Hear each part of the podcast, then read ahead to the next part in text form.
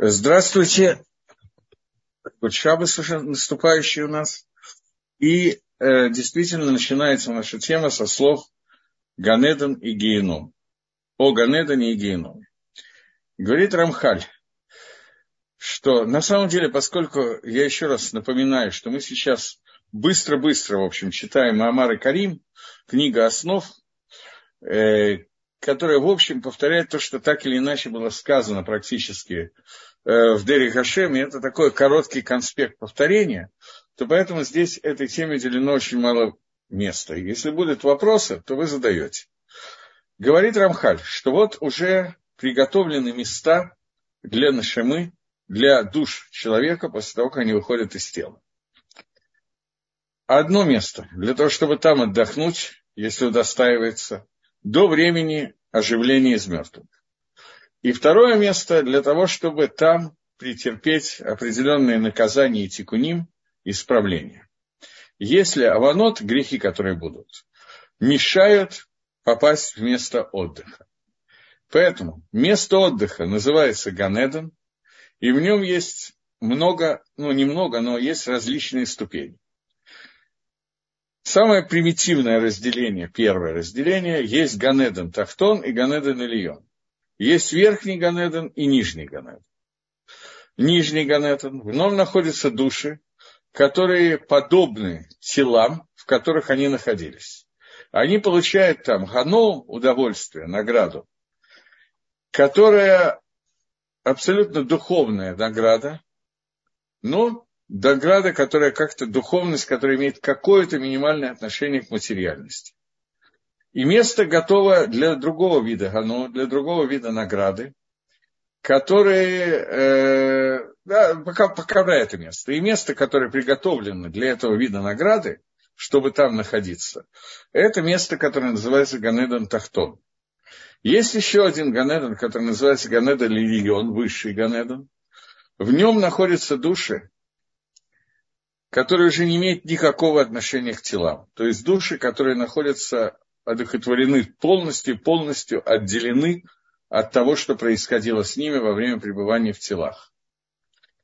И удовольствие, которое они получают, они понятно, что это удовольствие и награды абсолютно духовные, но эти награды настолько высокие, настолько огромные, настолько скрытые, что их невозможно сравнить с теми удовольствиями, которые были в Ганедон Тахтон.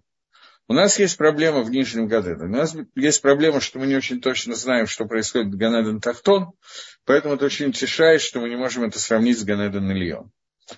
Но есть там в Ганедане разные времена, для разных видов ганаот, для разных видов наград и удовольствий, и они меняются. И разные уровни для тех удовольствий, которые там находятся.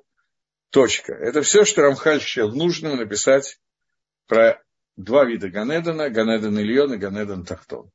Немножечко давайте попытаемся расшифровать, о чем идет речь. Ну, именно немножко. Когда мы знаем, что Адам решен после того, как он был создан, он находился в Ганедане, в, Са, в Гане. И после того, как он был изгнан из Гана, Гемора говорит, э, Хумаш говорит, прямо в Хумаше написано, что река выходит из Эдена и орошает Ган. Таким образом, мы видим прямо в Хумаше, что Эден и Ган – это две ступени. Два разных уровня. Ган – это более низкий уровень, Эден – это более высокий уровень. Переводится Ган словом сад, Эден словом наслаждение, поэтому дословный перевод – это никак не рай, а сад наслаждения. Есть определенная связь между двумя уровнями Ганедана, которые находятся верхний и нижний, и предел мечтаний, предел награды, который может быть после смерти человека, это верхний Ганедон, в который он попадает, пройдя через нижний Ганедон. Что именно там происходит, мы не можем знать, поскольку если бы мы такое могли узнать, то у нас бы не было свободы выбора. Только важно, что это не предел, на самом деле, награды, о которой идет речь, но к этому вернемся чуть позже. А сейчас э, некоторое описание, даже не описание, а техника, для чего нужен Ганед. Человек, который находится, душа находится в теле, мы находимся в этом мире. Мы производим много-много действий, которые есть в этом мире. Давайте возьмем какого-то человека, супермена, который все, что он делает, только мицвод, никаких аверот, стопроцентный Талмитхохом, учит Тора исключительно Лашем Шамаем, целыми днями учится, и вот он умирает и попадает в Ганеду. В чем суть нахождения души этого человека в Ганедане? Верхнего, потом ни, э, нижнего, потом верхнего Ганедана. Суть состоит в том, что человек, находясь в Ганедане, его душа, она получает в качестве, не знаю, можно ли это назвать наградой, но другого слова у меня не приходит в голову, поэтому назовем награду. Она получает награду, получает плату определенную за то, что она делала вместе с телом внутри мира, когда она была в мире Авойды. Находясь в Ганедане, она занимается тем, что на она мизив шахина, получает удовольствие от сияния божественного присутствия, от сияния Всевышнего. И это определенное поглощение света Творца, которое происходит внутри души. И она заряжается этим светом, этой духовностью, этой душей, и заряжается, я не уверен, что здесь имеет значение, сколько времени это происходит, может быть, да, может быть, нет, но она получает эту, вот это вот наслаждение, и опять же, это наслаждение, это важно, но не самое главное, что здесь происходит, она получает этот запас святости, который понадобится в дальнейшем. Потому что в дальнейшем есть еще один шлаф, есть еще один уровень. Когда души людей возвращаются из Ганедана, спускаются обратно в наш телесный мир, спускается в тело умершего человека, которое уже разложилось и полностью, в общем-то, отсутствует, оживляет это тело, оно понятно, что не полностью отсутствует, но практически, оживляет это тело, и после этого, после Тхьязамейсим, оживления из мертвых, тело вместе с душой идут получать конечную награду, которая называется грядущий мир или Аламаба. В этом месте существует душа вместе с телом, и душа, которая получила вот эту вот святость в Ганедане, она спускается в тело, которое с другой стороны, всю свою туму и нечистоту, которая была в ней, с того момента, когда Адам, Адам ел от дерева и даже до этого, накапливается в теле какие-то вещи, которые связаны с комером, с материей, которые являются антидуховностью, антидушем. И на задаче человека привести себя к такому состоянию, когда нашама, душа, полностью властвует над телом, и тело существует как инструмент для производства Торы и Мицвод, который сделан э, этой душой, э, который производит душа, которая руководит телом. Мы находимся сейчас в состоянии нашего сегодняшнего состояния, когда идет постоянная борьба между телом и душой, и даже человек, который наиболее шалем, наиболее праведный, наиболее цельный в этом мире, у него, тем не менее, постоянно существует определенная борьба между духовностью и материальностью. И, в общем, внутри этих шести тысяч лет, в которых мы находимся, внутри, душа находится внутри оболочки тела, то в этот момент э, тело управляет душой, а не душа тела. И есть очень редкие моменты, когда душа начинает полностью управлять телом, и тело готово на все, что хочет душа, потому что обычно у нас у тела есть свои нужды, поесть, поспать, сходить в туалет, полениться, свои отрицательные медот, качества, например, лень, которая связана с телом, и остальные качества, которые уже находятся, выходят, отражаются через душу человека. В общем, вся Эцерхора одевается в тело человека. Поэтому мы находимся сейчас в состоянии, когда тело больше властвует над душой, чем душа над телом. Э, во время тхия замейтим оживления из мертвых ситуация будет изменена поскольку тело уже будет, оно претерпит свое состояние через смерть и похороны и нахождение в земле, поэтому телесность этого тела станет намного меньшей, и когда душа, которая, с другой стороны, пробыла в Ганеда неопределенное время, может быть, одно мгновение, никто не знает, для разных душ разное время будет, этого будет достаточно в любом случае, чтобы она достигла такого максимума духовности и к душе, святости, которой не было никогда, начиная с ее творения. И она выйдет на такой огромный духовный уровень, а тело настолько очистится от своей телесности, то когда душа войдет в это тело, она сразу же, в ту же секунду, исправит тело и станет в состоянии власти полным над телом, и тело превратится в кли, в инструмент для исполнения того, что хочет Всевышний, хочет душа, и у него не будет никакого своего «я», он полностью будет подчинен душе, и никакой борьбы между телом и душой больше не будет. Это время, которое называется время Тхия Заметим, время оживления мертвых, и время преддверия Аламаба, когда уже в Аламаба будет уже немножко новая ситуация, может быть, мы поговорим еще через минуту об этом тоже. Это состояние, которое происходит с э, душой и телом человека. И главное, что нам нужно, нам нужно понять из этого. Два Ганедана, Ганедан Тахтон и Ганедан Лильон, что они делают? Они дают заряд к душе душе, который поднимает ее на такой уровень, что спустившись снов и вновь в этот мир оживляя тело, она сразу метакенет исправляет тело, поскольку сама, сама она обладает невероятной душе. При этом тело тоже претерпело свое изменение, находясь в земле и, после, и во время смерти, и после смерти, и пришло к состоянию, когда оно готово принять вот это влияние души. Аллам Аба ниже Ганедана и Едана, и как человеку понять, что он получает тут в Алам Азе. Алам Аба выше, чем Ганедан и Эдан.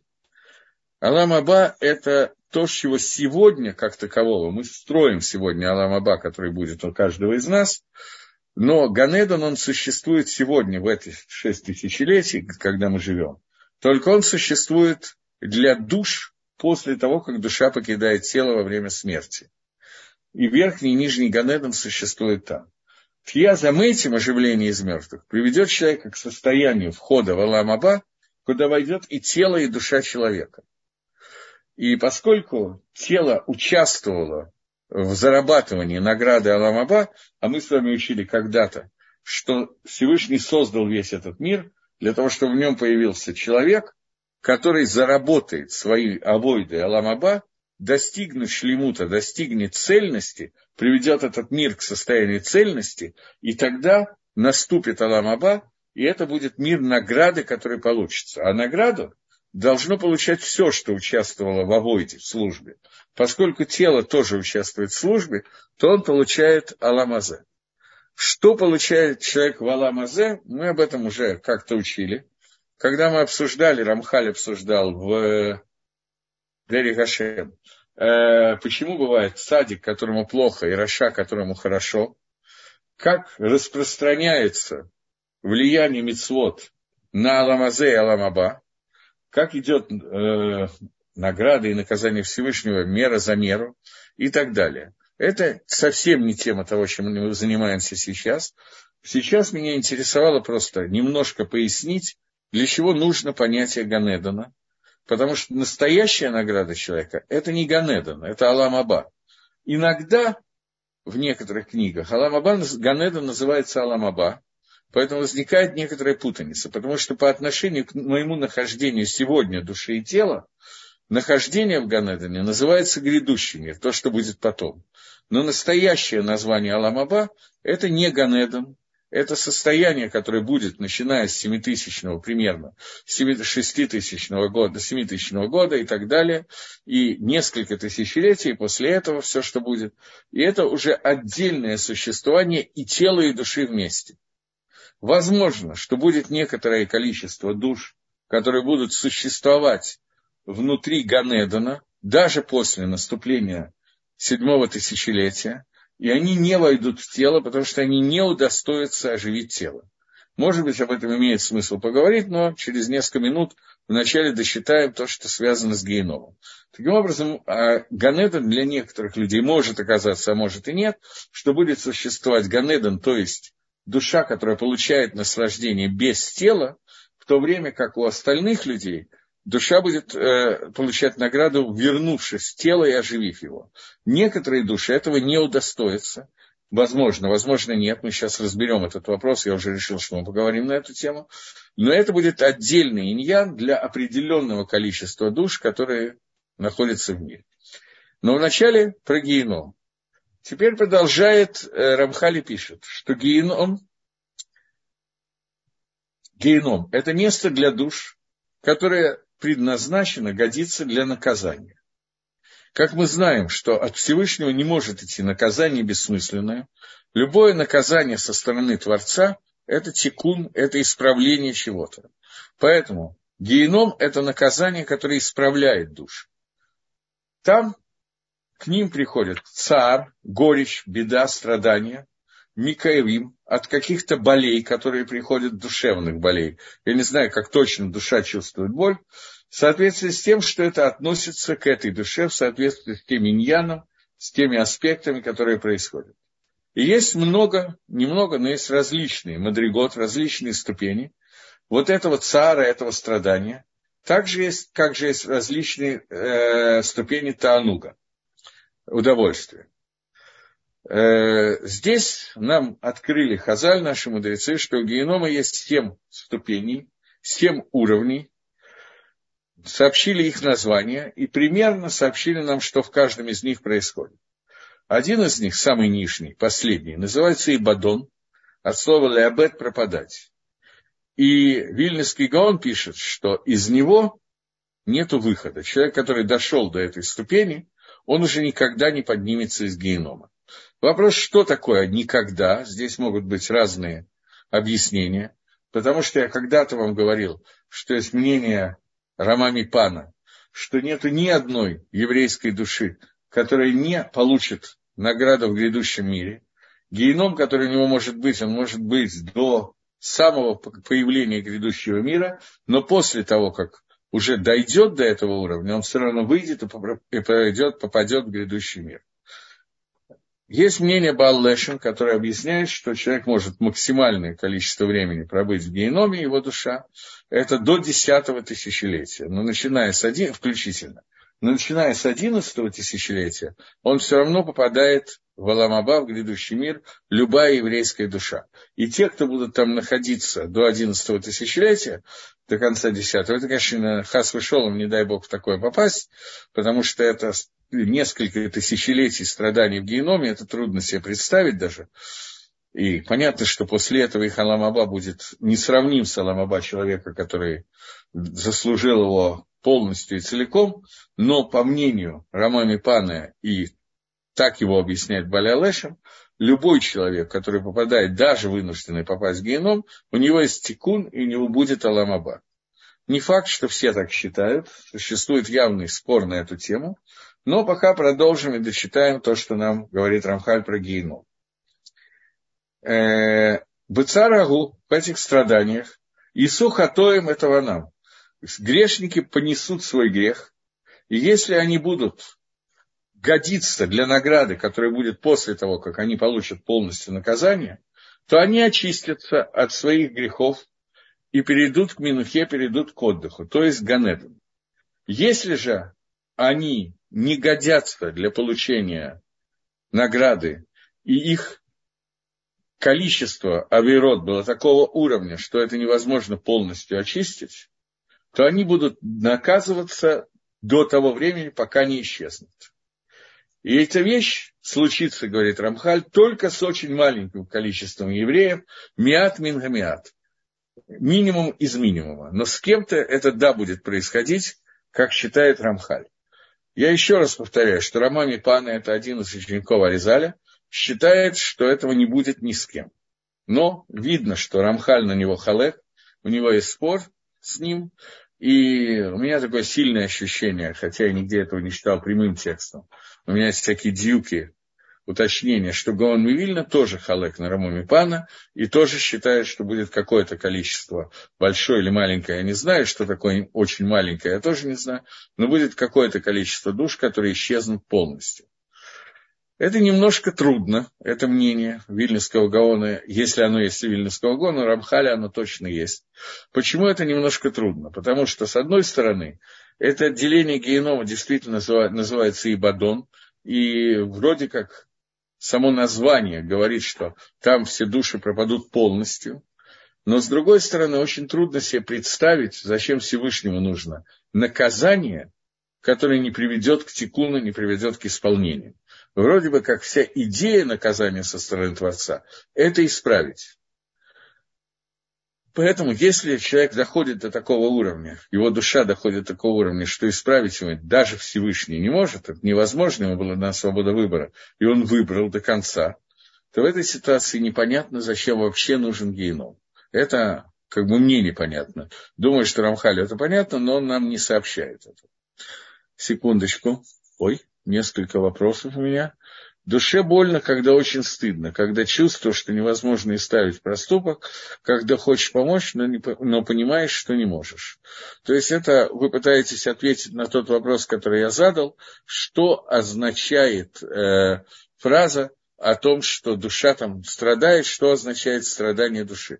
Что страдание души – это стыд. Очень может быть, такой комментарий вода, безусловно, существует – и кто-то, чтобы проиллюстрировать самый начальный геном, который есть у людей, предложил такую вот э, картинку, что человек умирает, и после смерти все его поступки на экране показывают остальным душам, и все видят все, что он сделал за свою жизнь. И здесь уже нельзя скрыть какие-то вещи, и человек, который выглядел, например, очень праведным и приличным человеком, вдруг видно, что он успел за свою жизнь сделать то-то, то-то и то-то, естественно, если он не сделал чувы. И тогда вот этот вот стыд и раскаяние, это и есть те страдания, которые он испытывает в геноме. Это один из шлавим, один из уровней э, генома, но не единственный. Э, секунду, следующий вопрос как в этой схеме приходит Машиха, вписывается, и что изменится с его приходом в Аламабае и Ганедане. И все евсекции, не думая, что они туда попадут, окей. При евсекции я не буду говорить, что я думаю и не думаю, потому что, как вы понимаете, наша мысль здесь мало имеет значения. Э, мы видим, что Рамхаль говорит, что единицы из единиц туда не попадут. Может быть, он имеет в виду евсекцию, может, еще кого-то. Э, в общем-то, в мире достаточно злодеев, может быть, это и есть те единицы среди единиц, а может оказаться, что некоторые люди, которых мы совсем не воспринимали как злодеи, на самом деле тоже не попадут в Аламаба. На эту тему есть целый перек, кто попадает, кто нет в Аламаба, есть целый перек Геморы. Гемора Сангедрин, последняя часть Гемора Сангедрин рассказывает о том, кто не имеет Аламаба, кто не встает во время Тхиазамети, в оживлении из мертвых, Например, человек, который считает, что оживления из мертвых нету, или оно есть, но оно не описано в Торе, по мнению Раши, этот человек не встает во время оживления из мертвых и, соответственно, не попадает в Аламаба. Прошлый вопрос, к которому мне надо вернуться, хороший вопрос. Как приход Машеха вписывается в схему Аламаба и Ганеба? Хорошо. Это вопрос правильный, к месту. Мы очень часто и много говорим о том, как мы ждем Машеха, и, как правило, большая часть, большая часть людей, которые об этом говорят, совершенно не понимают, на какую тему мы разговариваем. Я сказал, что существует несколько соотношений состояния между телом и душой. Есть их пять, приводит Рамхаль в другой книге «Да, Твунот». Есть соотношение, которое находится в этом мире, когда в общем и целом не хочется говорить, но ничего не сделать, бытие определяет сознание когда душа подчинена телу, потому что наши телесные нужды мы чувствуем и ощущаем значительно сильнее, чем нужды и вопросы, связанные с душой. Состояние после прихода Машеха – это состояние, когда это время будет разделено на несколько периодов времени жизни во время прихода Машеха, при Машехе. Но первое состояние – это то, что мы поднимаемся на уровень, который э, был у Адама Решона до греха. Уровень, когда э, Ецергора находится снаружи, а не внутри. И тело начинает работать как проводник желаний души, и собственные желания полностью аннулирует. Это время после прихода Машеха, может быть, не сразу, может быть, сразу, Второй шлаф после прихода Машеха, когда нам нужно будет аннулировать не только Ецергора, которая находится внутри нас, но и Ецергора, которая находится снаружи.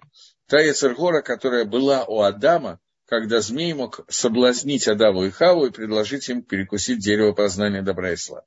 Эта Ецергора тоже должна уйти из этого мира, и тело должно подняться на еще более высокую ступень, но это есть разные мнения, когда произойдет Хиаза Мейсим, оживление из мертвых. Возможно, что это период оживления из мертвых по одному из мнений решений.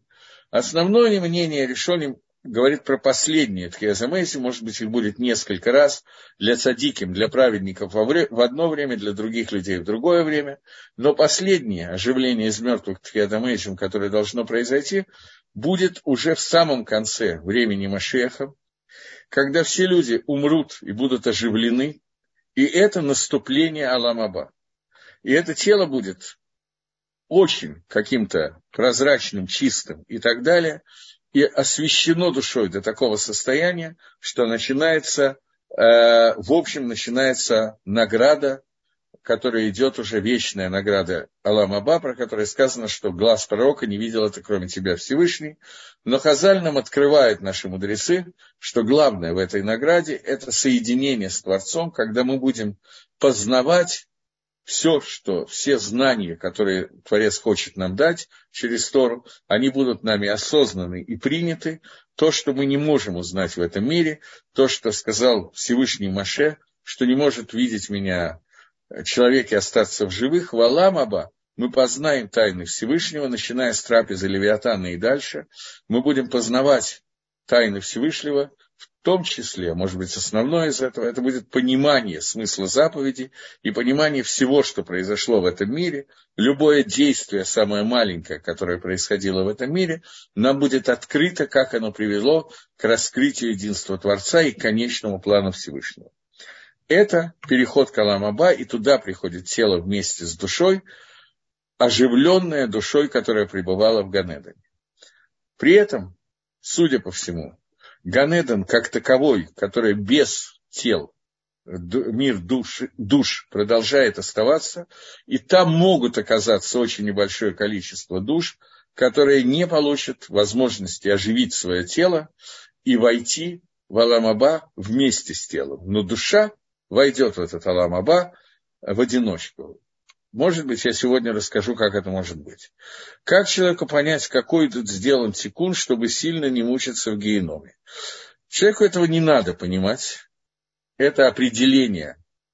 Поскольку нам не рассказаны награды за наших мецвод и не рассказаны, почти не рассказаны, наказание за наш авирот.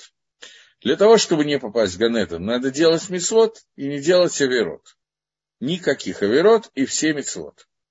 Те аверот, которые уже были сделаны, за них сделать шуву. Это единственная сигула, которая помогает человеку не попасть в геном и попасть в ганету. Мецвод надо делать много, максимально много. Тора должна учиться регулярно, а аверот должны быть вычеркнуты из понятия жизни полностью. Я понимаю, что то, что я говорю, кажется мало реальным, но это единственная сигула и возможность не попасть в геном и попасть в Ганетон. При этом я слышал от очень больших людей, что в сегодняшнем поколении нет, скорее всего, ни одного человека, который не попадет в э, геном. Хотя бы на короткое время, но попадет. Потому что мы находимся на очень низкой ступени, и Аверот у нас, за который мы не обратили внимания не сделали шоу, существует, поэтому надо будет попасть на коротенькое время туда, для того, чтобы очиститься, а после этого очищения попасть в Ганет. Поскольку мы все-таки говорим о геноме сейчас, то такое стандартное пребывание человека в геноме, есть люди, которые почти садиким, почти праведники, но для какого-то тикуна им нужно попасть в геном.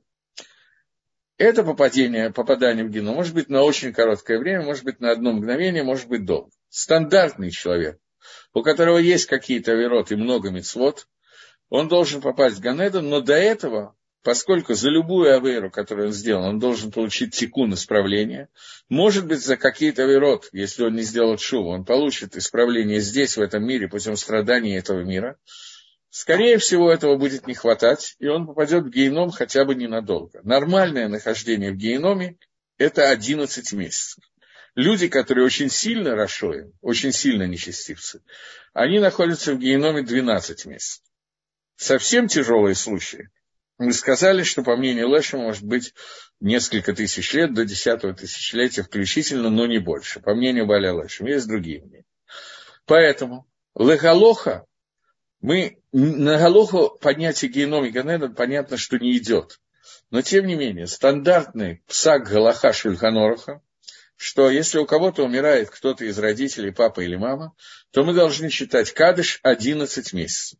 Чтение Кадыша каждый день этих 11 месяцев это несколько охлаждает геном у мамы или у папы и помогает родителям переходить из более низких в более высокие ступени генома. Поэтому альпи кабола – это смысл установления кадыша на 11 месяцев. Поскольку есть люди, которые более грешные, то есть мнение, что кадыш надо считать 12 месяцев, если мы опасаемся, что грехи наших родителей настолько большие, что они там будут находиться как Рашо и Гмурим, как совсем сильные нечестивцы 12 месяцев. Таз, Пасак Лагалоха, что это неправильно делать, считать 12 месяцев кадыш, потому что э, сам, само понятие кадыш, митсва у человека, чтение кадыша, это митсва почитания родителей. Я почитаю родителей после смерти, поэтому помогаю перейти на новый уйти со старого уровня генома на, на меньшую температуру, я не знаю, на, меньшую, на, на более легкий уровень, более высокий уровень. При этом, если я это делаю 12 месяцев, то я показываю, что мое отношение к родителям, что я их считаю Рашоем Гмурем, стопроцентные Рашоем. Это очень относительное уважение родителей, когда я показываю всем, что я держу своего папу, как Рашу Раша Гамур. Поэтому Тас Пасак Нагалоха что мы должны читать Кадыш 11 месяцев. Я слышал не лично от Рафпинхаса Шенберга, но от очень большого Талмитхохама, который учился у него, что мнение Рафпинхаса Шенберга, это было уже теперь, наверное, в прошлом поколении, он умер лет 12-13 назад, что Рафпинхас Шенберг считал, что в наше время можно читать Кадыш 12 месяцев, потому что настолько сильный редак народ, настолько сильно мы опустились, что это не будет сильным неуважением родителей, если человек опасается, что кто-то из его родителей, не дай Бог, окажется в геноме на 12, а не на 11 месяцев. Э, вот. Дальше я не понял следующего вопроса. Тут два вопроса, которые я оба не понял. Что-то у нас украли буддисты, не, не врубился что, и после этого продолжения вопроса, это не еврей, а эрифраф. Не знаю, что имеется в виду, к сожалению. Если вы поясните вопрос, я с удовольствием пытаюсь на него ответить. Окей. Теперь, поскольку я обещал рассказать еще про одну накуду, которая является для меня некоторым хидушем, но она написана прямым текстом. Есть гемора в трактате Ксубас, которая задает вопрос. Даже не вопрос, а приходит Раби Лозер и говорит, приводит посук, что Тора Михае Баалейха, Тора оживляет своих хозяев. Поэтому говорит Гемора, что отсюда мы видим, Раби Лозер говорит, что Амгарец, который никогда не учил Тору, он не получит хиазамейсим, он не получит оживление из мертвых. Раби Лозер был учеником Раби Йоханана. Он сказал это при Раби Йоханане и увидел, что Раби Йоханан недоволен этим. Что как так, человек, который делал много мецвод, у него нету Хелика Валамаба, нету дела в будущем мире, он не встает во время оживления из мертвых, Раби Йоханан был недоволен. Но с другой стороны, вроде как есть посук, что Тора оживляет своих, э, тех, кто ее учил. А если человек не учил Тора, то как он оживится? Сказал Раби Лазар, подумал и сказал, я нашел тикун, я нашел исправление для человека, который не учит Тору, но делает мецвод. Он дает гану, удовольствие. Раби его спросил, что, а тем не менее, как амгарцы могут получить аламаба и как женщины могут получить аламаба, поскольку женщины нет заповеди изучения Тора. И Раби Лозер подумал и нашел ответ на вопрос и сказал, что Амаарец, нечестивец, который не учил Тору, он занят был, целый день работал, так вот сложилось у него.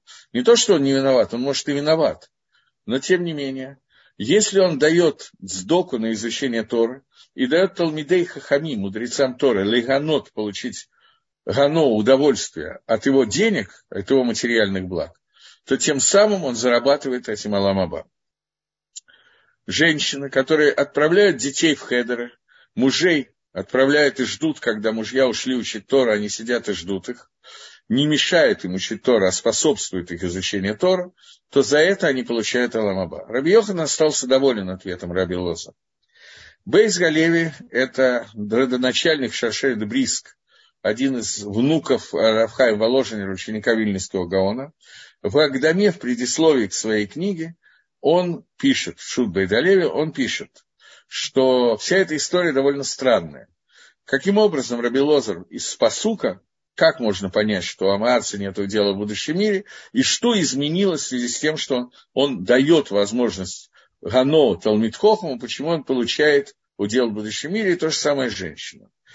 Ведь он полон, может быть, мицвод, и женщина, у нее может быть куча своих мицвод. Почему только Тора дает возможность Ядамейсим? Он объясняет, что действительно в посуке сказано, что Тора оживляет. Мицвод не оживляют, мицвод не дают возможности Тьяза Мейси. Но не имеется в виду, что у него нет награды. Награда есть. Это награда тот самый Ганедан, о котором мы сейчас говорили. Не Геона, мы вернулись к Ганедану. Ганедан, который состоит в награде для души, поскольку те мецвод, которые были сделаны, любые мецвод, которые были сделаны, они не уходят просто так и не дают ему Ганедан, который будет вечный Ганедан. Но для тела наградой может быть только Тора или прикосновение к Торе. Как, почему? Потому что у нас есть понятие, которое называется Ташмишей Митсва и Ташмишей к душе. Мне немножко надо пояснить, что это такое. Например, у нас есть какую-нибудь митсу возьмем, сука. У нас есть сука. Сука, на нее кладется сках, ветки, которые выполняют митсу. После того, как сукот кончился и суку разобрали, эти ветки не надо класть в гнизу, ее не надо хоронить. Это были ташмишей митсва, то, что использовалось для митсва сидения в сука, их можно просто выбросить. Небо Дерек Безайон не пренебрежительно, без пренебрежения, поскольку там была митсва, но они выбрасываются. После того, как митсва кончилась, они не играют, у них нет никакой к душе. В отличие от ташмишей к душа, то, что обслуживает к душу. Например, у нас были э, тфилин, и в твилин были вложены паршиот, отрывки твилин, после чего твилин запосулились, от старости буквы раскололись, стерлись, но батим, в которых лежали эти буквы Торы, поскольку это ташмиш душа, они требуют захоронения. Их нельзя выбросить. То, что обслуживало слова Торы, у него к душе святость остается после того, как Тора кончилась. Потому что Тора не может кончиться. К душе на том, что обслуживал Тора, остается.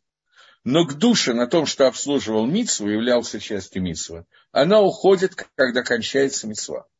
То же самое Микр один по Галахе, у человека есть талит. Талит, в котором есть четыре конца, на него навязался цит. В какой-то момент времени талит порвался, цицит э, истлели и так далее. Что надо делать с талитом? Его не надо класть в гнизу, его можно спокойно выбросить. Но не Дерек Безайон. Есть моским, которые говорят, что лучше все равно положить гнизу, но альпидин по закону, он не нуждается в гнизе.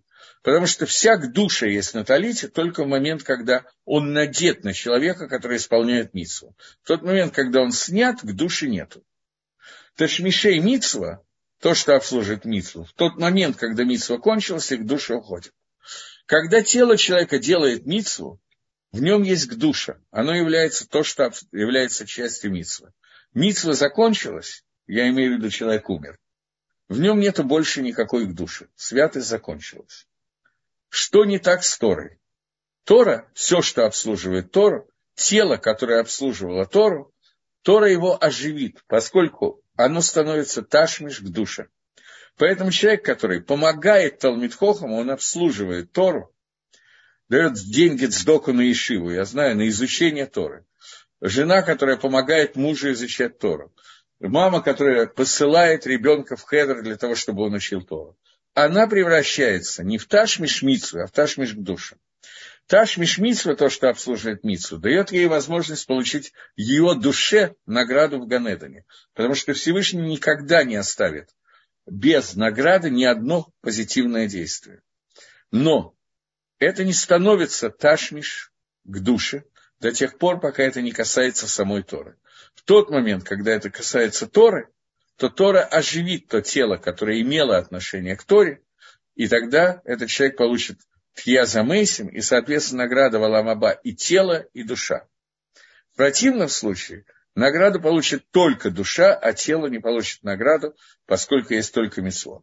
Поэтому я сказал, что может сложиться ситуация, когда будет Ганедом, в котором будет души садиким праведников, но тело их не, по, не появится в Ламаба. На самом деле это очень трудно представить такую ситуацию, потому что любой человек, который хотя бы немножко учил Тора, у него будет часть Тора его оживляет Язамейсим.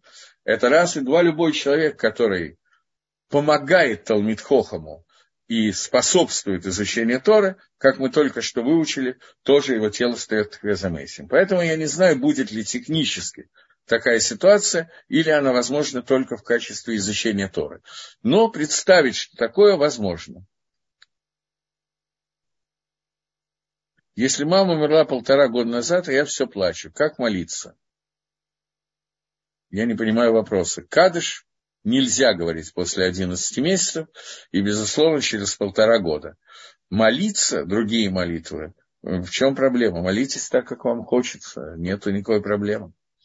Непонятен смысл уровень удовольствия в Аламаба для абсолютно пассивного состояния человека после смерти, точно как непредставимо удовольствие без страдания. Это я не до конца понимаю вопрос. Мне кажется, что удовольствие без страдания как раз очень понятно, о чем идет речь. Что такое пассивное состояние человека, я тоже не знаю. Потому что в Аламаба написано, что праведники, у них нет отдыха ни в Аламазе, ни в Аламаба. Ни в этом мире, ни в мире грядущем. В этом мире они постоянно находятся в авойде, в работе. В мире грядущем они постоянно находятся в получении награды. Удовольствие, о котором идет речь, это не удовольствие, что дали поесть, попить или дали посмотреть хорошее кино.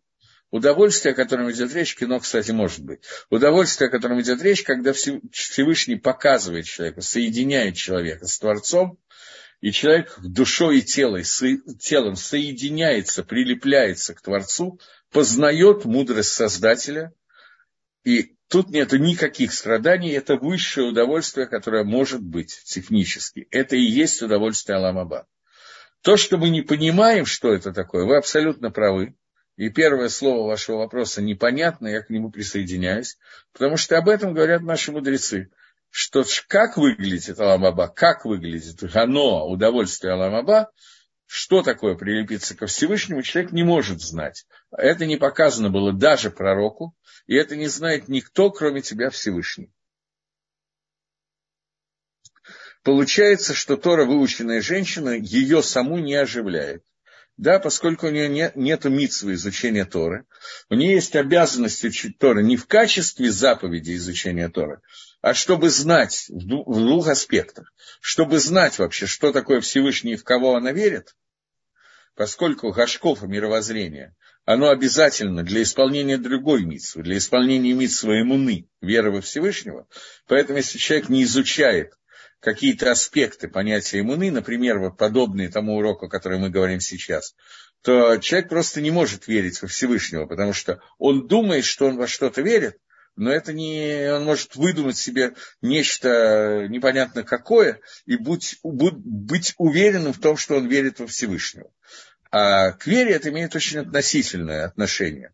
У него есть даже Ират Шамаем, страх перед небесами но он страх тех небес, которые он сам себе выдумал. Поэтому для этого женщине, равно как мужчине, нужно знать, кого бояться, кого любить, в кого верить.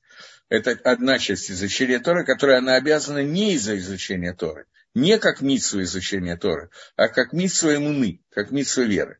И вторая, женщина должна изучать Тору, потому что она должна точно знать, как выполнять митцвот. Понятно, что мужчина должен большее количество изучение Торы вокруг мицвод делать. Но при этом женщина точно так же, как мужчина, должна соблюдать, например, Галахот Шаббата. Нет никакой разницы между женщиной и мужчиной в Галахот Шаббата, поэтому женщина должна учить Галаху. Понятно, что не на том уровне, на котором должен учить Раф, которому будут задавать вопросы по Шаббату, и он должен знать ответы и видеть не просто это стандартно надо делать, это стандартно не надо делать. А если произошла какая-то ситуация, которая может случиться один раз в тысячу лет, но вот она сейчас случилась, и Краву пришли и задали ему вопрос, что теперь в этой ситуации делать. Женщина должна знать на уровне, что спросить, что не спросить. Рав должен знать на уровне, что ответить, а что не ответить, где можно, где нельзя. И понятно, что раньше были рабоним совершенно иного уровня, чем сегодня, но тем не менее мы должны слушать Рава нашего поколения, его изучение Галахи отличается от изучения Галахи женщин. Но эти две части Тора женщина должна учить но не в качестве митсвы изучения Торы, мы об этом уже говорили, а в качестве митсвы знаний Галахи или знаний, что такое Всевышний. Но за само изучение Торы нет, женщина получает язамейсим, только за то, что она участвует в изучении тоже мужа, ребенка или какого-то другого человека, на которого она отделяет сдоку для изучения Тора. Э, я хочу, чтобы вы еще одну вещь поняли. Мы сейчас, разговаривая про Схар Веонаш, награды и наказания, полностью отсюда убрали еще одну вещь, которая может существенно изменить всю ситуацию. Мы говорим о конечном жизни души человека после смерти в Ганедане и Геноме, пропустив, что это может быть несколько шлавов, несколько уровней, которые связаны с переселением душ с Гелгуль на Шамон. Поскольку душа может возвращаться в разные тела для того, чтобы выполнить ту функцию, которую она не выполнила до этого. Но в результате, после последнего перехода, может быть и до последнего перехода, может в промежуточных состояниях она тоже будет находиться и в геноме, и в Ганедане. Но после последнего Гилгуля, когда душа выполнит все, что она должна была сделать, что от нее требуется в этом мире, после этого она обязательно должна пройти шлав Ганедана, и совершенно не исключено, что шлав Генома тоже ей придется пройти. Следующий вопрос, который меня спросили. Если за евреи не читали Кадиш вообще в первый год после смерти, нужно, чтобы в Йорце читали? Я забыл про состояние Йорца это. Э, да, нужно, безусловно.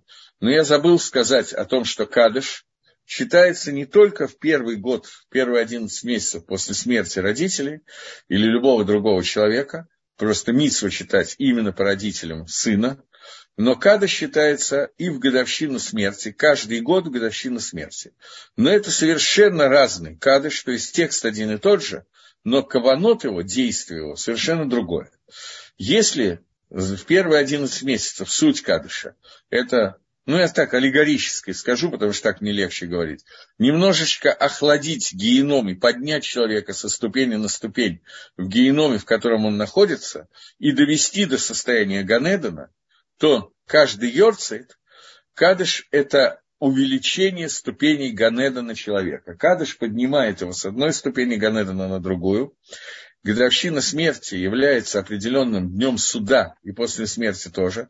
Но в данном случае этот суд позитивный, а не негативный. Когда решается в связи с теми действиями, которые произвели в нижнем мире ученики, э, дети и так далее, и кадыши, которые считает сын в этот момент, то это определяет, на какой уровень поднимется душа человека в Ганедане после его смерти, и каждый йорцит – это такана кадыша в йорце. Можно ли читать кадыш для нееврея?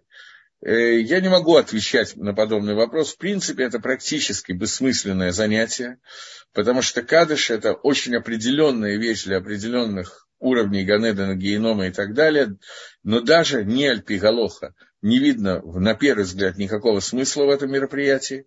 Э, более того, для ашкенадских евреев это будет кадыш леватола, это как броха леватола, которая просто так сказать, кадыш нельзя, должна быть причина кадыша. Для сефарских евреев я видел пса Рафавади Сева, который в определенных ситуациях, надо знать каких, разрешает это делать. Поскольку у Свардим это не, кадыш не является, можно считать кадыш без причины, поэтому это не является брохой или ватола. Ашкиназим Рамо пишет, что нельзя увеличивать количество кадишем, просто так, с дуру без причины кадыш не говорят. Для Свардим, да, говорят, это другой там кадыша, поэтому Рафалади Сеф считал, что для Свардим можно читать в определенном случае каждый за нееврея, детали, понятно, что надо спрашивать конкретно если некому читать Кадыш. По идее, если Кадыш читать некому, то Кадыш и не нужно читать. Но Мингак, который у нас есть сегодня, что, во-первых, что такое некому? Если у человека нет сына, но есть дочка, дочка не может говорить Кадыш.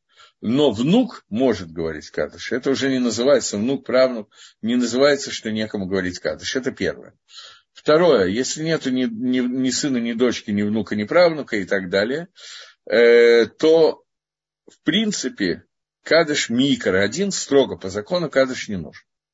Но мингак, обычай, который существует, это что платятся деньги кому-то, кто-то из тех родственников, которые существуют, но не могут читать кадыш. Очень желательно, чтобы они за это заплатили, чтобы была митцвот сдока, которая идет на какого-то человека, у которого плохо с деньгами, и он будет читать кадыш, получая за это зарплату.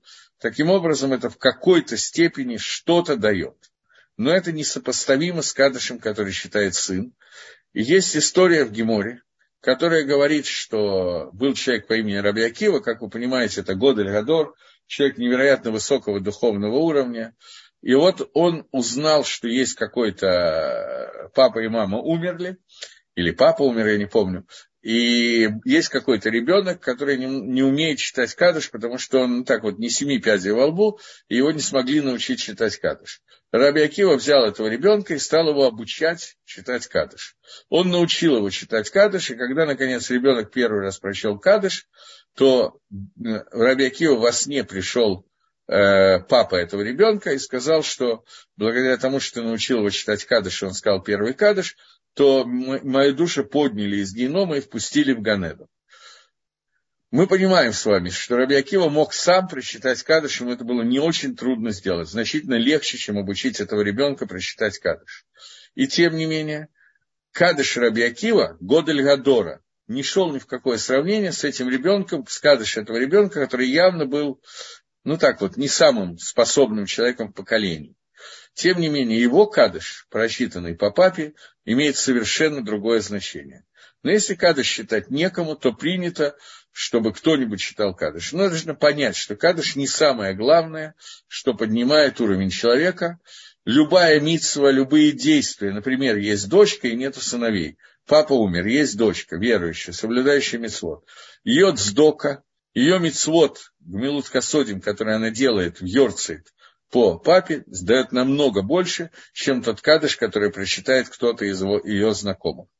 Но, тем не менее, принято просить кого-то прочитать Кадыш и оплачивать это чтение. Окей. Я думаю, что мы более или менее разобрались все вопросы. Были пару вопросов, которые я э, не захитил, не удостоился понять. Ну, значит, не судьба. И у нас есть еще время, поэтому начнем следующую тему. Раз нет вопросов, больше про награды и наказания. Ганеден, Гейном, Аламаба. Более или менее мы как-то это определили. Только, наверное, надо сказать еще пару вещей, что внутри Аламаба, после того, как наступает Аламаба, тоже Рамхаль пишет, не в этой книге, а в Дат, даже не в Дат Тунат, а в Сейфер и Клалим, он пишет, что внутри, и Аризаль пишет то же самое на самом деле, что внутри понятия Аламаба тоже есть разные периоды времени. Что такое время Аламаба, никто не знает, это невозможно понять, но существуют разные периоды соотношений между телом и душой. С начала Аламаба седьмого тысячелетия, если во время Машеха, это еще не Аламаба. Сейчас у меня вопрос. Герат часто считается сопший родитель не еврей. Что сделать? Ничего. Ничего не надо делать. Надо спокойно продолжить. Если сын не достиг 13 лет, он может читать кадыш. И главная установка кадыша была именно для ребенка, который до бармицу, потому что ребенок, который достиг бармицу, более важно, если это возможно, если он в состоянии, чтобы он был шалех цибуром и вел миньян. Это более высокий уровень, чем просто кадыш.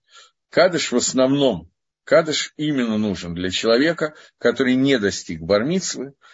Кадыш он может говорить, но только, естественно, в присутствии миньяна. Окей, еще раз спасибо за вопросы, я двигаюсь дальше. Так вот, кто тянук шинишба? Ребенок тянук шинишба.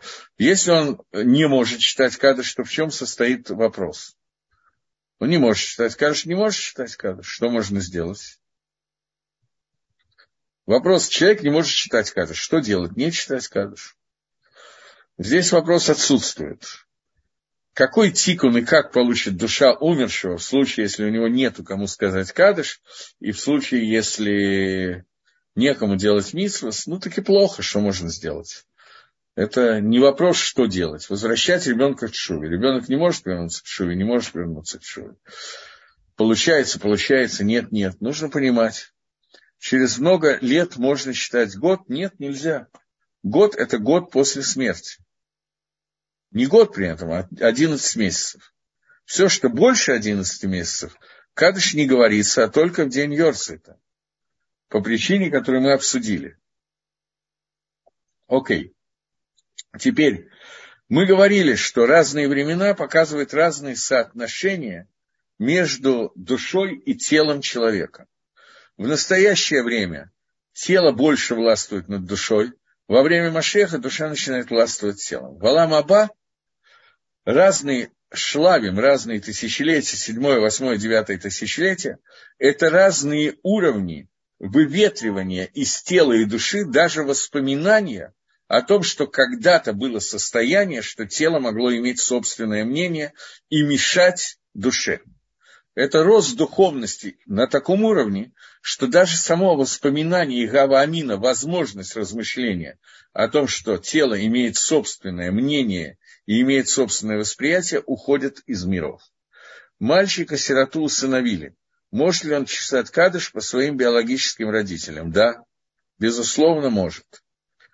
Вопрос, это правильно делать, но вопрос, э, насколько он может понять, знать и так далее, э, может быть, ему не нужно об этом говорить, это уже вопрос психологически, а не галахически. И галахически кадыш, который считает сын по своим родителям, это очень важная вещь. Но вопрос в том, что иногда это надо понять, как это на него влияет, не помешает ли это ребенку, какие отношения между биологическими и небиологическими родителями и так далее. Здесь может быть очень много вопросов, на которые надо немножко подумать просто, прежде чем давать какой-то ответ. Но галахически, безусловно, это можно. Но вы понимаете, что особенно, когда речь идет про ребенка, вы задавали вопрос до этого, кто-то задал вопрос до ребенка до 13 лет. Ребенок до 13 лет должен это правильно говорить кадыш. Но при этом надо ему это объяснить и сделать так, чтобы не травмировать ребенка. Это тоже понятно, об этом не надо сильно много говорить. Мальчик знает своих биологических родителей. Он может считать кадыш, даже если он усыновленный. Но опять же, я не знаю всей ситуации. Здесь явно какая-то очень сложная ситуация. Надо понять взаимоотношения между приемными родителями, для того, чтобы это не, вызвало ссоры и так далее. Но, безусловно, это можно делать альпи галоха. Но еще раз это надо включить мозги и разбирать ситуацию очень конкретно.